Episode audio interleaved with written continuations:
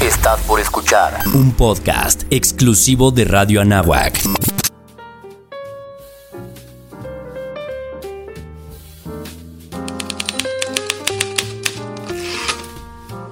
Por escrito. Por escrito.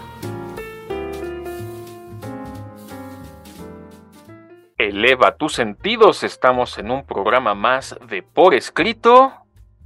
El día de hoy nos acompaña. ¿Qué tal? Sean muy bienvenidos. Mi nombre es Cecilia Durán Mena y seguimos atrapando lectores y escritores para nunca dejarlos ir. Un servidor, Juan Carlos Padilla. Recuerden, por favor, seguirnos en todas nuestras redes sociales. Estamos en Facebook, Revista por Escrito, en Twitter, arroba por escrito, en Instagram, arroba revista por escrito en Spotify por escrito, pueden buscarnos en la página web, en nuestro canal de YouTube y por supuesto la invitación que hacemos todas las semanas de seguirnos a las 9.05 todos los miércoles con un estreno a través de Código Libre.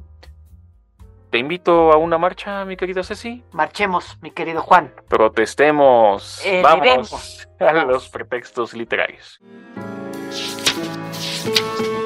Pretextos literarios. Mi querida Ceci, ¿para qué quieres o por qué quieres protestar? Ay, mi querido Juan, ¿cuántas veces hemos elevado la pluma para disentir? Para decir algo que ya se albergó en nuestra conciencia y tiene que crecer y lo tenemos que decir porque sabemos que el, el status quo o es injusto o es mentiroso y porque una mentira que se repite miles de veces nunca, nunca, óiganmelo, nunca se va a convertir en verdad. Entonces, por eso vamos a hablar hoy de, de, de la protesta y de la protesta como arte, de la protesta que se hace literatura. Me acabas de hacer pensar, Ceci, que tendríamos que hacer, tendríamos que hacer un programa sobre la verdad. Sin duda. Y las diferentes formas de acepción como también ocurre aquí con el derecho a disentir. A ver, es importante poder tomar postura. Ahora, dentro de las posturas, ¿cuáles son válidas? ¿Por qué son válidas? ¿Por qué una mentira que se dice mil veces no va a ser verdadera? ¿Y cuáles son las formas en que se puede protestar? Eh, un poquito siguiendo el tema del guion, porque el pretexto literario del día de hoy es literatura y protesta.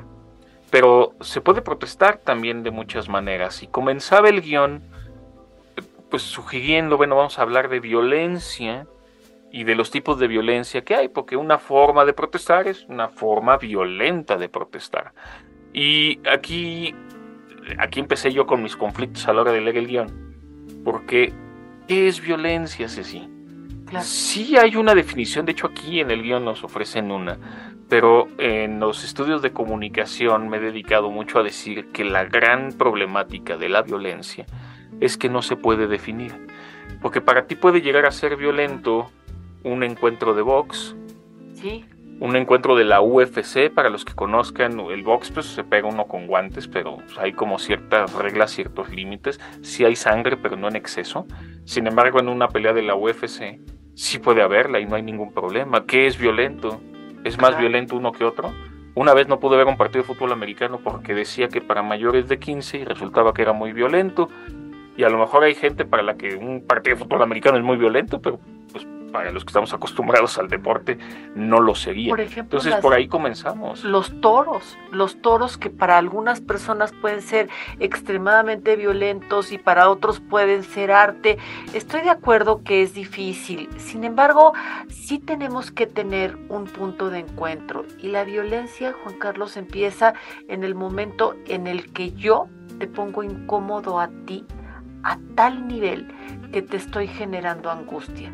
Y a mí me parece que esa es una bonita forma de, de, de hablar de algo espantérrimo, ¿no? Sí, porque pasaría como diría San Agustín, si no me preguntas qué es el tiempo, yo sé lo que es. Si tú no me preguntas qué es violencia, pues yo te sabría más o menos decir qué es violencia, pero si me lo preguntas ya está más difícil. Claro. Y aquí en el guion creo que es muy interesante cómo se clasifica.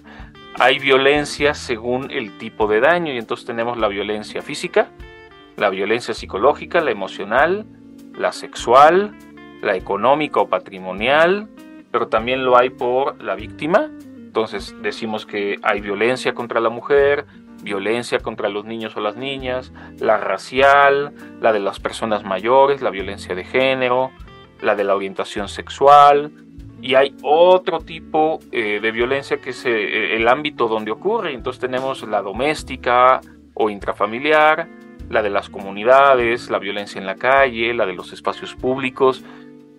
Y a ver, todo esto tiene sentido cuando hablamos de protesta, porque hay niveles de protesta y formas de protestar.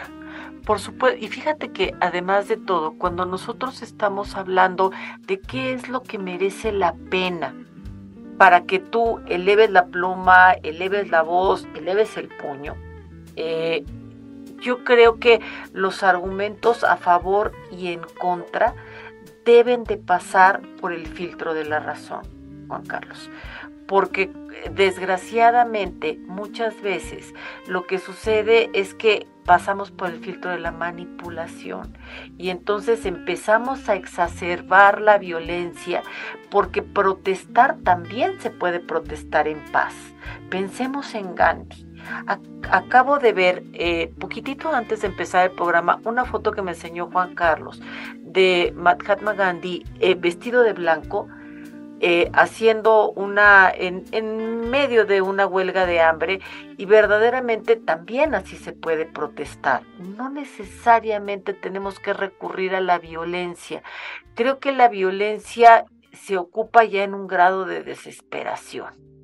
No, y a ver, creo que también es importante, aquí en este programa estamos a favor de la paz y de una protesta no violenta, pero también tenemos que comprender que cuando no hay una respuesta cuando no hay, o, más bien cuando hay solo impotencia para poder defender un derecho, ¿qué es lo que ah, aquí ocurre cada que hay puente y hay bloqueos por desapariciones de mujeres? Es que es perfectamente justificable. Oye, pero ¿por qué tienen que andar cerrando? Es que no hay respuesta. Y claro, la violencia termina siendo la última respuesta, no es la deseable. Pero ¿qué pasa con todas estas situaciones, con todas estas voces ahogadas que ni siquiera se atienden? Estoy de acuerdo. ¿No? Y esto, bueno, en la literatura, aunque no es el caso específicamente, Joseph Kay, que me encanta el personaje de Kafka, eh, él no es violento, pero perfectamente podría agarrar a batazos a todo mundo, pues porque ni siquiera le explican por qué lo están procesando, ¿no? Eh, vaya, poniéndome muy, muy literario, pero hay cosas súper severas que no se atienden y no porque la violencia sea el final, pero también uno dice, bueno, ¿y hasta cuándo? ¿Cuáles son los límites? ¿Cuáles son las fronteras de la protesta? Y es que creo que aquí es en donde, como bien dices, Juan Carlos, nosotros no está, eh, estamos a favor de las ideas, no a favor de los puños. Entendemos que es diferente. Sí. Entendemos. Pero el argumento ha de hacerse eh, uso, más bien, del instrumento de la palabra para comunicar las ideas y para saberlas defender. Y eso, bueno, tú lo sabes muy bien, los griegos lo hicieron arte con la retórica. Entonces, yo, yo por ejemplo, cuando, cuando he tenido eh, la fortuna de dar la clase de narración literaria, hablamos de la retórica y en la retórica decimos es que aquí es en donde se privilegia el uso del cerebro y, entiendo, eh, entiendo también que haya personas que, hayan recurrido a las armas o para defenderse o para salir eh, de frente a, ante algo que ya los tenía verdaderamente desbordados, se entiende. Sin embargo, creo que el arte de la protesta es cuando tú tienes esa capacidad de motivar a alguien a hacer ver tu punto de vista desde el uso de la palabra. Excelente, excelente. Eh, a ver, ya iremos adentrándonos. Yo tengo un, el, el, gran ejemplo. Ya hablaste de Gandhi y quiero hablar del personaje que inspiró a Mahatma Gandhi, pero lo voy a dejar para las conversaciones. Hablamos de violencia como algo que está vinculado con el, el tema del día de hoy, que es la protesta, y el otro es, bueno, ¿y, por qué soy violento? ¿Por qué tengo que llegar a ese extremo? Pues porque soy discriminado. Y, también aquí el guion creo que nos regala una forma muy sencilla de entenderlo por tipos de discriminación. Hay discriminación socioeconómica, esta se da mucho y que es muy particular, sobre todo cuando hay movimientos, diría Karl Mannheim, verticales y horizontales en lo socioeconómico. Está la discriminación de género, que aquí está muy clara en este país, la discriminación racial, la discriminación ideológica o política, que también eh, los actuales gobiernos, no solo en este país, en muchas partes del mundo, se han dedicado a marcar diferencias que muchas veces son absurdas. Eh, discriminación por orientación sexual, que también está muy en boga, y una discriminación por discapacidad que se está empezando a atender, pero que todavía no es ni remotamente suficiente.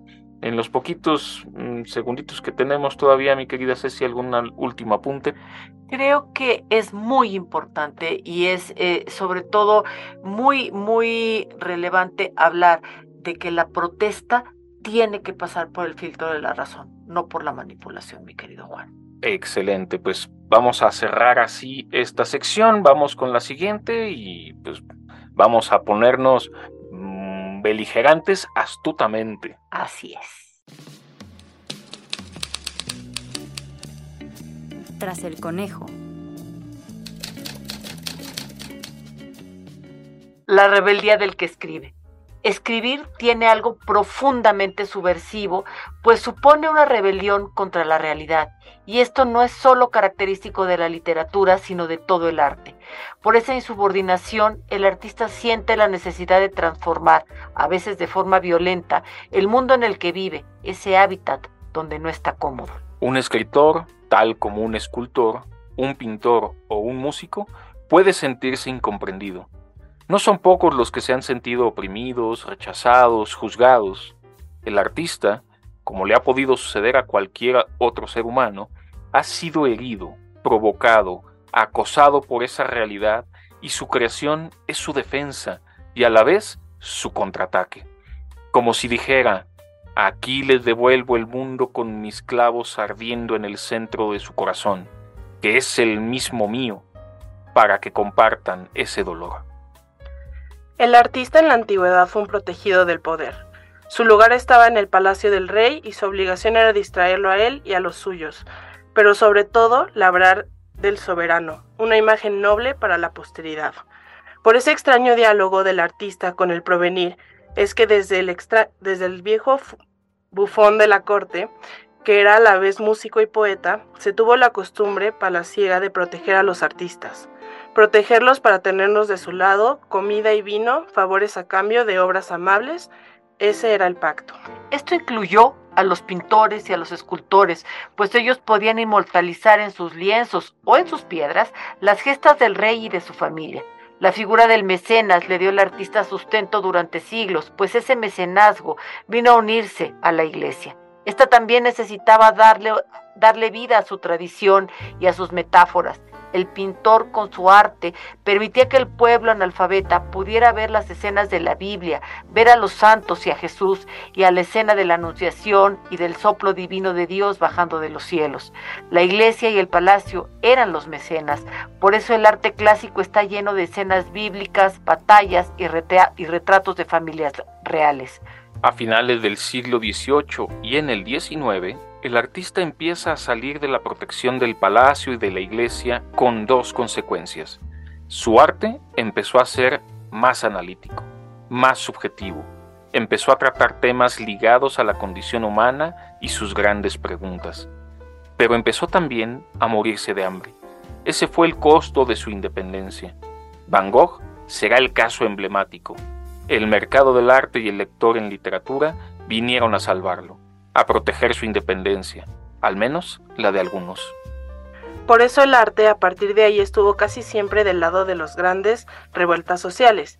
Picasso ganó su guerra civil con el Guernica, Guayasamín dignificó a los indígenas en sus cuadros. Doris Salcedo, entre nosotros, convirtió el proceso de paz en una experiencia estética.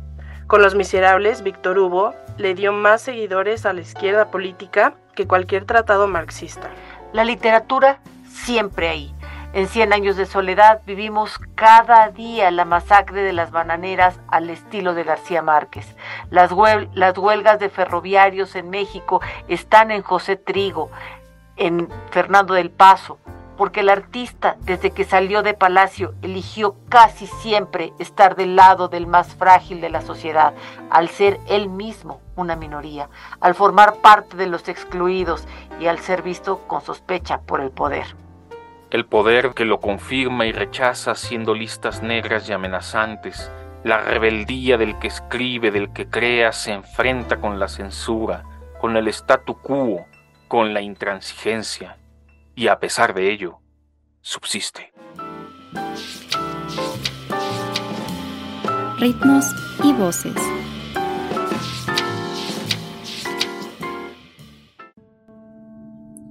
Unas somos todas, de Valeria Mar. La voz que a una le arrancan se suma al grito de las que se alzan. Tantas hermanas nos quitan, que sus nombres ya no citan. Lo sustituyen con una cifra, diez feminicidios cada día. Diana estando en su casa, Fátima en la escuela, pero nos venden la mentira que eso no le pasa a señoritas. La luz que a una le arrebatan es el fuego de las que marchan. Se acabó nuestro silencio y la comodidad de nuestro miedo. Se terminó callar a las víctimas. No más prensa amarillista. La vida que a una le quitan es la lucha de todas las feministas. Es el acoso de las calles, el encubrimiento de entidades, son las instituciones corruptas, son los medios que las sepultan. El abuso de autoridad y normalizar la violencia es una sociedad machista culpando a quien es violenta. Es un sistema fallido, la indiferencia del individuo, es el desprecio por la vida, es un estado feminicida. Sequía de Andrea Fischer. Por escrito número 7, página 15. Número 1. Llueve, Llueve alrededor suyo, pero no encima de sí.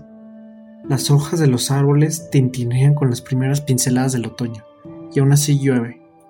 Llueve a intervalos, como un disco rayado que insiste en ser escuchado.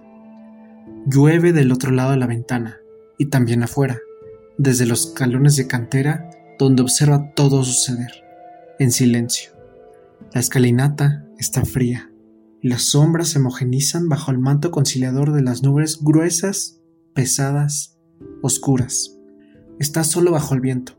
Se mira los zapatos deslavados por el uso y pretende no fijarse en los granitos de arena que tiene incrustados en la superficie, casi por casualidad. Entonces recuerda las olas y un eco doloroso le da una bofetada salada. 2. Son las olas añejas por la distancia que lo llaman nuevamente. Es casi instintiva la manera en la que vuelven las imágenes del agua fría entremezclándose con sus pies descalzos, en que se desmoronaba un poquito con cada ataque discreto de las olas, en que se vaporizaba un poco más con la sensación sonora de las burbujas blancas tronando sobre su piel. Suave, suelta, solvente, salada. Lo conocían tan bien que les tuvo miedo. Corría hacia ellas, y ellas le volvían la espalda. Para cuando él se daba la vuelta, le habían llegado por detrás y terminaba con la espalda húmeda. No había gabardina que lo privase del envite susurrante de las olas, eternamente más sutiles, más sonoras, más sagradas. 3. Sequía. Sequía por la lejanía, sequía por la ausencia, Sequía por los rizos azules que se tiñen de rojo con el atardecer dorado. Sequía por la arena removida. Sequía por las huellas deslavadas. Sequía por los brazos vacíos, los pies desterrados y los puños apretados. Sequía para las calles empedradas. Sequía para las nubes. Sequía para sus labios entrecortados que piden a gritos un pedazo de mar. Sequía que se desliza por el interior de su nariz sequía en su mirada, perdida entre los vidrios rotos de una ciudad que no le dice nada. Sequía ambivalente, sequía en los cielos, sequía sobre las fuentes que no dejan de murmurar, sequía por los ciclos inconclusos que no se cerrarán nunca, sequía en la distancia, sequía en la sequía. 4. En medio de la lluvia, recuerda, se fijan los patrones desiguales de la tierra que se remueve solo un poco con cada impacto discreto de la lluvia que insiste en caer. El susurro de las fuentes de cantera se mimetiza con los pasos sobre la escalinata, y el entumecimiento general del exterior le adormece el pecho. escucha en silencio, tratando de mezclar su exhalación profunda con el ritmo adormecido de la ciudad retraída. Y entonces le viene nuevamente el nombre que el mar se llevó. Retoma la sequía de todos los años pasados después del mar, y prefiere reservarse la mancha oscura que crece dentro de sí desde entonces. La ciudad ignora y con ella él prefiere hacer lo mismo. Sequía.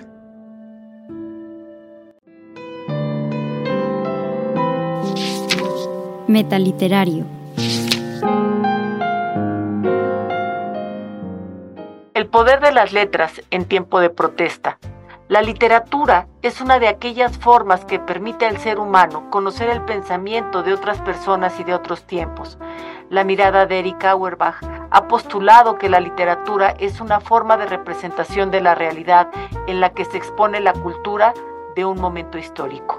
Y a lo largo de los años ha sido un claro ejemplo de esta convicción al mostrar la relación del ser humano con sus creencias, consigo mismo y con los demás en los tiempos de protesta ha servido no solo para mostrar el absolutismo de los gobiernos, sino para incentivar un pensamiento crítico en los ciudadanos.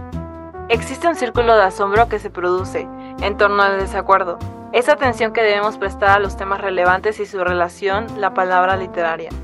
Al escribir surge el deseo de conseguir mostrar que no estamos de acuerdo. Se empieza a escribir tratando de embelezar o, o de seducir a los demás, que se detengan y que te escuchen con ojos de asombro.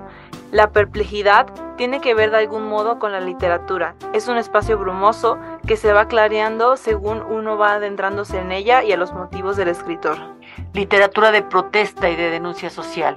Hace tiempo se popularizó un cuento de Gabriel García Márquez que muchos interpretaron como un símbolo de protesta. Este hecho político motivó a que en el nombre de este notable escritor y con ello su obra tuvieran un aumento en las búsquedas en Internet. Pero este es un ejemplo muy sencillo de lo que realmente ha ocurrido en toda la historia del ser humano. En el siglo XIX, en Colombia, la literatura tuvo un carácter político en el que el autor exponía sus ideas según su criterio ideológico. Jorge Isaac, en María, muestra un sistema liberal en un contexto conservador de la época. En su obra, los esclavos son liberados y conviven en un ambiente de armonía con sus amos, lo que es contradictorio con el contexto del siglo XIX, cuando aún los esclavos debían obedecer a sus dueños. Este tipo de literatura sirvió para crear un criterio social entre los lectores, sin ahondar en muchos detalles sobre el contexto de la mujer, la cual fue representada también como un sujeto político de notable interés para la sociedad del momento.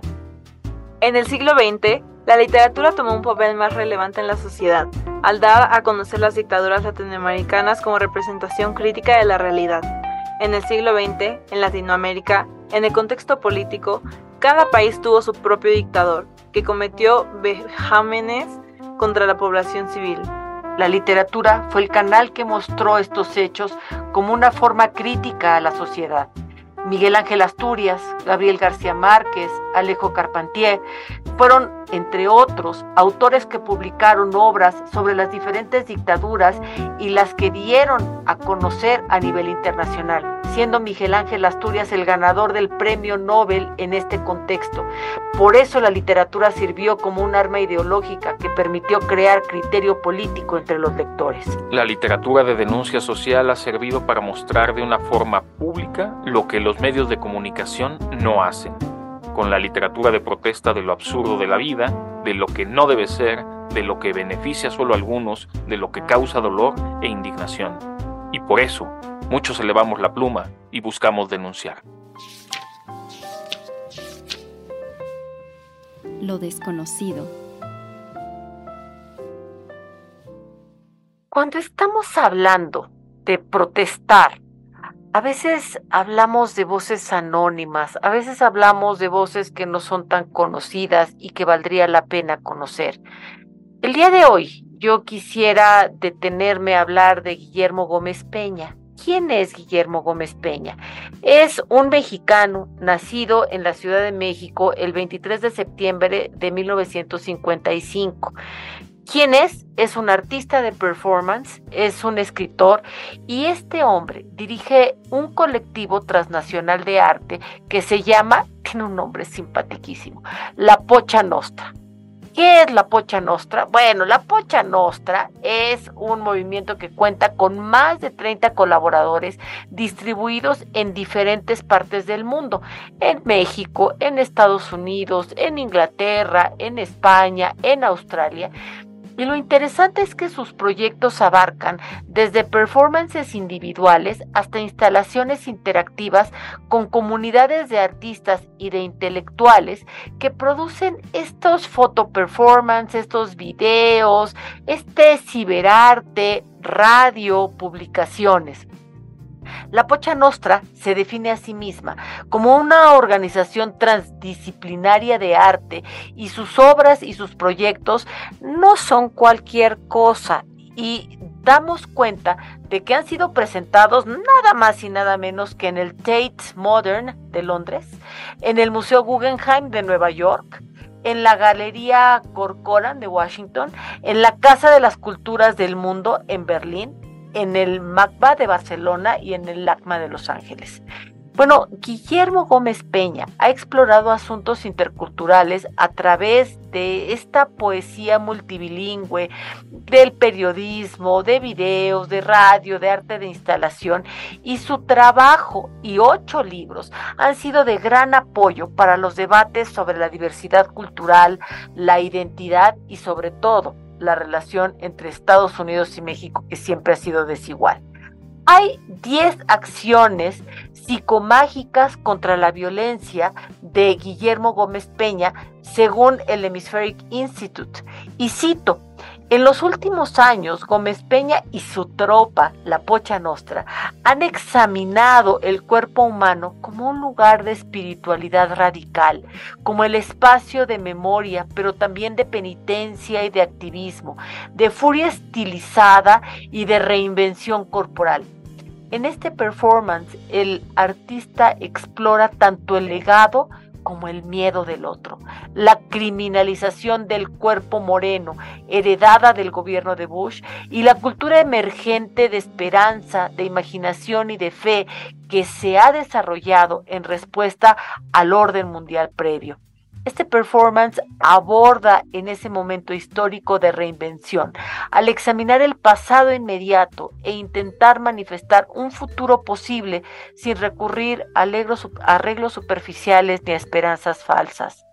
El trabajo artístico de Guillermo Gómez Peña que como ya dije, abarca poesía, artes teatrales, que también se inmiscuye en el periodismo, en la generación de ideas y en la literatura, involucra la diversidad cultural internacional y aporta una forma de protesta que empodera contra todo tipo de violencia y discriminación. Y parece un contrasentido y no lo es. Su lucha y la voz de millones de personas son una revolución del pensamiento que está reflejada en el arte que está alimentado a partir de la diversidad del mundo. El autor se sitúa igual que cualquiera, rompiendo estigmas sistemáticos y brutales que siempre han existido y protesta a favor de todas y de todos. Esta obra se ha presentado en casi todo Estados Unidos, en Canadá, en Latinoamérica, en Europa, en Rusia, en Australia. Es ganador del MacArthur Fellowship que es una, una beca, del American Book Award, que es un premio literario, y un afiliado distinguido del Instituto Hemisférico de Performance y Política, y hoy en día contribuye con el National Public Radio y escribe para periódicos y revistas en Estados Unidos, en México, en Europa, y es editor contribuyente de The Drama Review. ¿Por qué estamos hablando de Guillermo Gómez Peña en este programa que se, que se dedica a la protesta y a la literatura? Precisamente por eso, porque él eleva la voz en contra de la violencia, de este daño que causamos a partir de la fuerza física, de la fuerza psicológica, de la fuerza emocional, de la fuerza sexual de la fuerza económica y patrimonial. Él está en contra de la discriminación que se refiere a este trato excluyente y violento que las personas ejercemos contra otras personas por diferencias tan absurdas como el color de la piel, como la diferencia que tenemos de niveles intelectuales, culturales y lamentablemente por nuestra herencia histórica.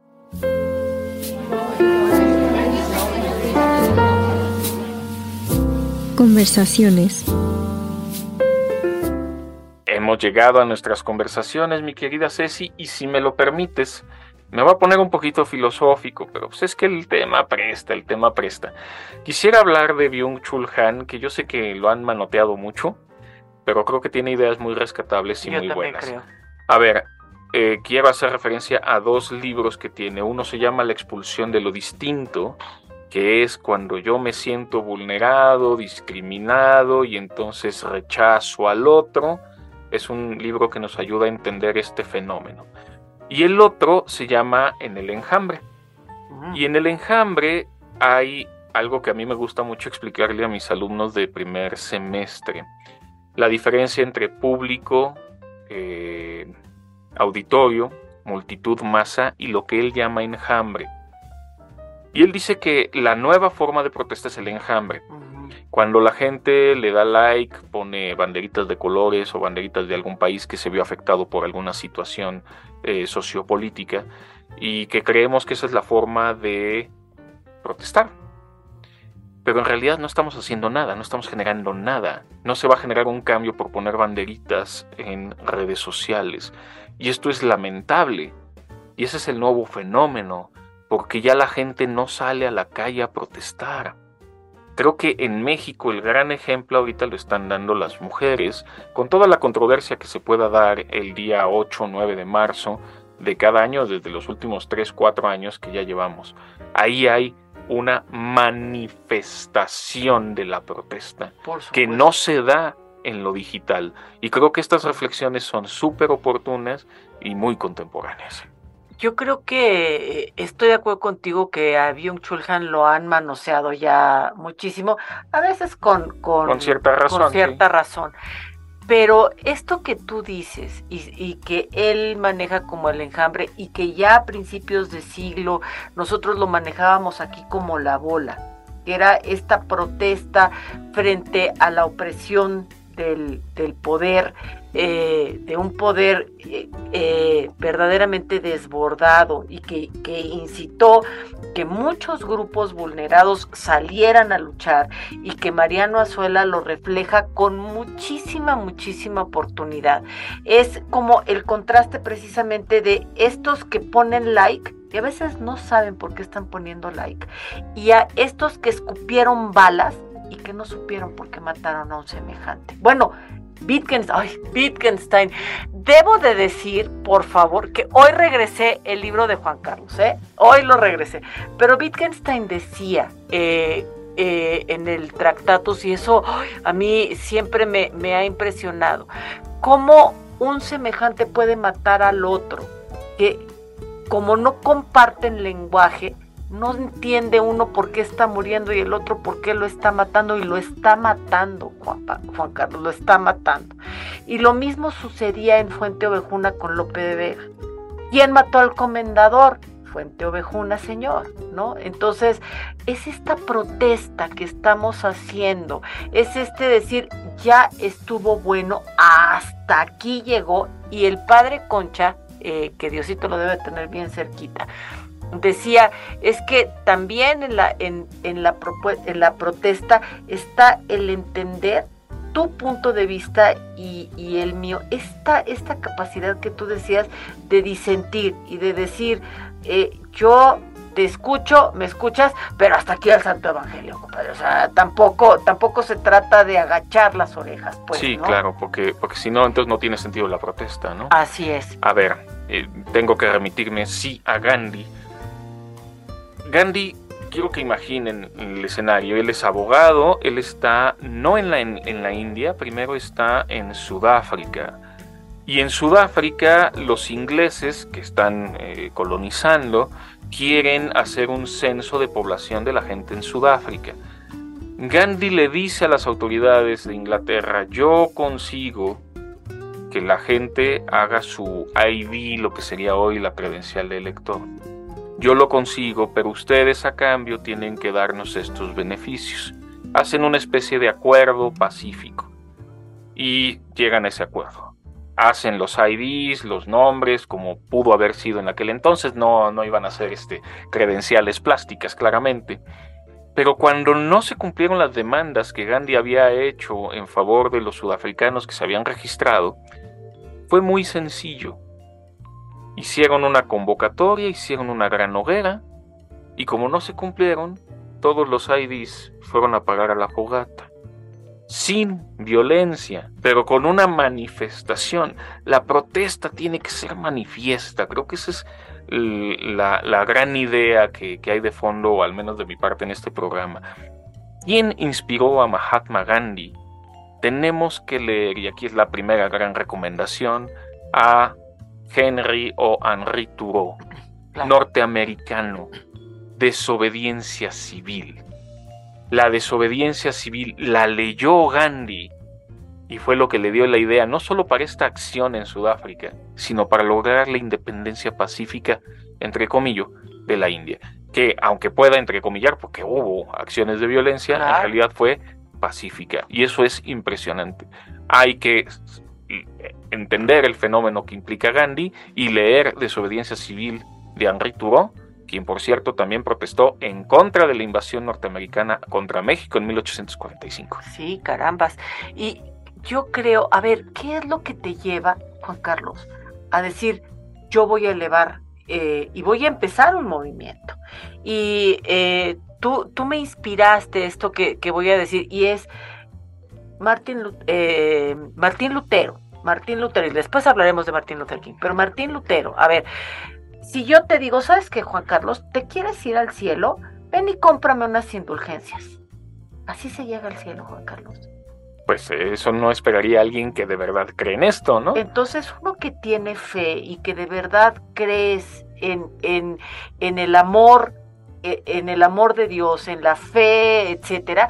Entonces, óyeme, como que esto del negocito, pues no, no está tan bonito. Y sí tuvo razón en protestar Martín Lutero. Sí tuvo razón en decir, oiganme no, aquí nos estamos desviando del camino y vamos muy desviaditos del camino y me parece que, que, que este gran cisma que, estuvo, que tuvo el cristianismo, sí debemos de entender que tuvo un gran argumento. Definitivamente, ahí la recomendación, aunque yo tengo aquí otro libro que es sobre reforma y contrarreforma, eh, fue un poco para recordar la historia de Martín Lutero, quien tenía razón, él estaba en contra y él lo que estaba haciendo era protestar contra con las autoridades eclesiásticas inicialmente, aunque luego el movimiento se hizo grande, pues contra estos abusos de poder claros que había en ciertos jerarcas de la iglesia cristiana. Entonces, eh, la libertad cristiana de Martín Lutero es como este gran texto que nos enseña a pensar libremente y a protestar contra lo que pues es muy evidente, ¿no? Y Tomás Moro también protesta del otro lado y que le corten la cabeza, ¿no? Me voy a poner a cantar, ¿eh? Ay, Ave María Purísima, ahora sí. Ojalá se te acabe la mirada constante. ¿A ver? ¿Te suena o no te suena? Silvio Rodríguez. Ah, sí, Rodríguez, claro la sonrisa perfecta. Ojalá pase algo que me lleve de pronto una luz cegadora. Esta canción es trova. Y la trova es canción de protesta. Y Silvio Rodríguez le protesta en esta canción a Fidel Castro. Desde la isla. Desde la isla. Qué valiente. Es valientísimo y la música, y la trova en particular, que está prácticamente extinta o que se volvió popera, eh, era un gran fenómeno de protesta. Por eso quería traer a colación y específicamente esta canción de Silvio Rodríguez, que es muy buena, pero que mucha gente no entiende eh, cuál es el origen y, cuál era la búsqueda. Fíjate que me, hiciste recordar una novela que no está en el guion, se llama Tres Tristes Tigres, es de Cabrera Infante.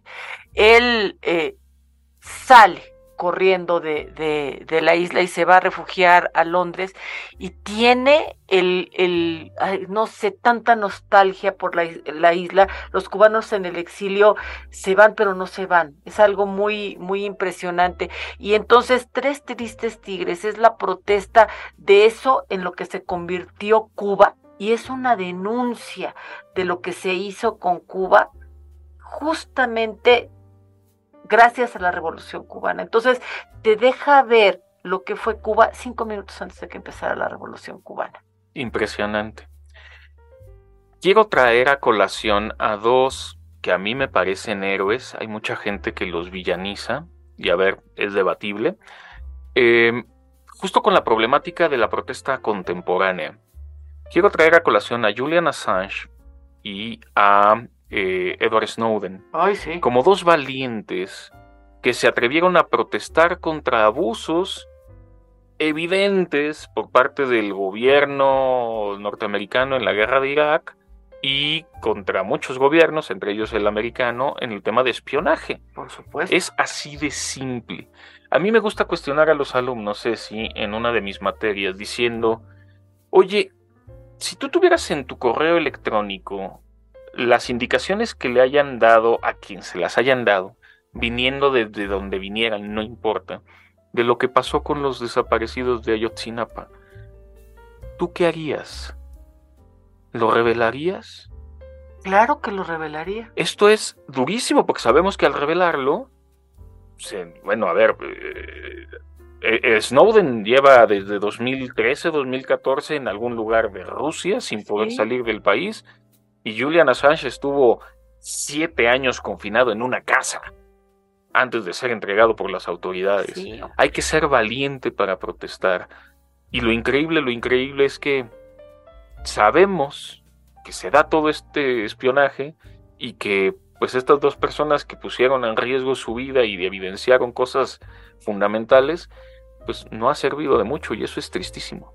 Es súper triste. Y mira, eh, eso me lleva también a pensar en Black, eh, Black Lives Matters y en, en toda esta injusticia que se ha dado y que a mí me ilusiona mucho, Juan Carlos, darme cuenta cómo a los jóvenes estos temas sí los apasionan y estos temas sí los llevan a, sí los llevan a, salir a la calle y hemos visto protestas muy importantes con, con, contra esta discriminación y, y, y esto me, me remite a Martin Luther King y me remite a este pastor activista que fue tan importante como para liderar el movimiento de derechos civiles para los afroamericanos. Y fíjate que si tú escuchas el discurso de I Have a Dream, este que se, que, que, que, se hace en el mall en Washington, D.C., que tuvo verdaderamente, estaba desde el monumento a Lincoln hasta el, hasta el hemiciclo a Washington lleno, pero no solamente había personas de raza negra, había de todos los colores, de todas las edades y todos estaban emocionados de escuchar la solvencia de las palabras del doctor King, porque hay que decirlo, el doctor King fue el primer doctorado de raza negra, entonces no hay que quitarle nunca el título al doctor King. Eso que él hizo 15 días antes de morir. 15 días antes de morir. Eh, los grandes discursos son memorables y uno se tiene que poner de pie y aplaudir. Eh, desgraciadamente ya también se ha disuelto mucho esto, ¿no? A ver, rápidamente, porque quiero mencionar sí a Greta Thunberg, porque es un mm. fenómeno muy interesante. Eh, también creo que hablar de estos temas valdría la pena en un programa aparte. Quiero hacer alusión a un libro que me parece maravilloso, que comienza así. Nada importa. Hace mucho que lo sé. Así que no merece la pena hacer nada. Eso acabo de descubrirlo. El personaje de Pierre Anton, un niño danés de la novela Nada de Jan Teller, es formidable y es una protesta. Una protesta que va a llevar al resto de sus compañeros a intentar descubrir el significado de la vida, el significado de las cosas. Es una novela durísima, pero comienza con una protesta de un niño que dice es que no vale la pena hacer nada porque nada tiene sentido. Es muy, muy impresionante. La lucha de las mujeres, mi querido Juan, también. Hay que, hay que hablar de ello, hay que, hay que elevar la voz, hay que elevar la voz con razón, con argumentos. Y con esto quisiera cerrar este programa. El poder de los que no tenemos poder se llama inteligencia, dice Antonio Gramsci. Así que, pues desgraciadamente no podemos protestar todo el tiempo. Eh, me quedé pensando en el artista del hambre de, de, Kafka porque se los acabo de dejar a mis alumnos. Es también otra forma de protesta muy interesante. Pero vamos a despedir el programa, por favor. Seguimos atrapando lectores y escritores para nunca dejarlos ir. Me despido, mi nombre es Cecilia Durán Mena. Síganos escuchando.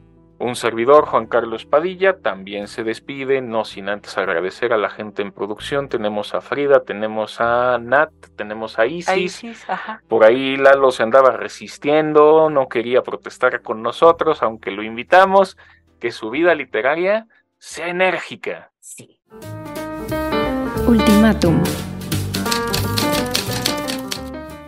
Entre mis huesos delirantes arde, arde dentro del aire hueco horno invisible y puro, arde como arde el tiempo, como camina el tiempo entre la muerte, con sus mismas pisadas y su aliento, arde como la soledad que te devora, arde en ti mismo, ardor sin llama, soledad sin imagen, sed sin labios, para acabar con todo, oh mundo seco, para acabar con todo. Fragmento de Acabar con todo, de Octavio Paz. Esto fue por escrito. Los esperamos la próxima semana en Radio Anáhuac 1670 de AM.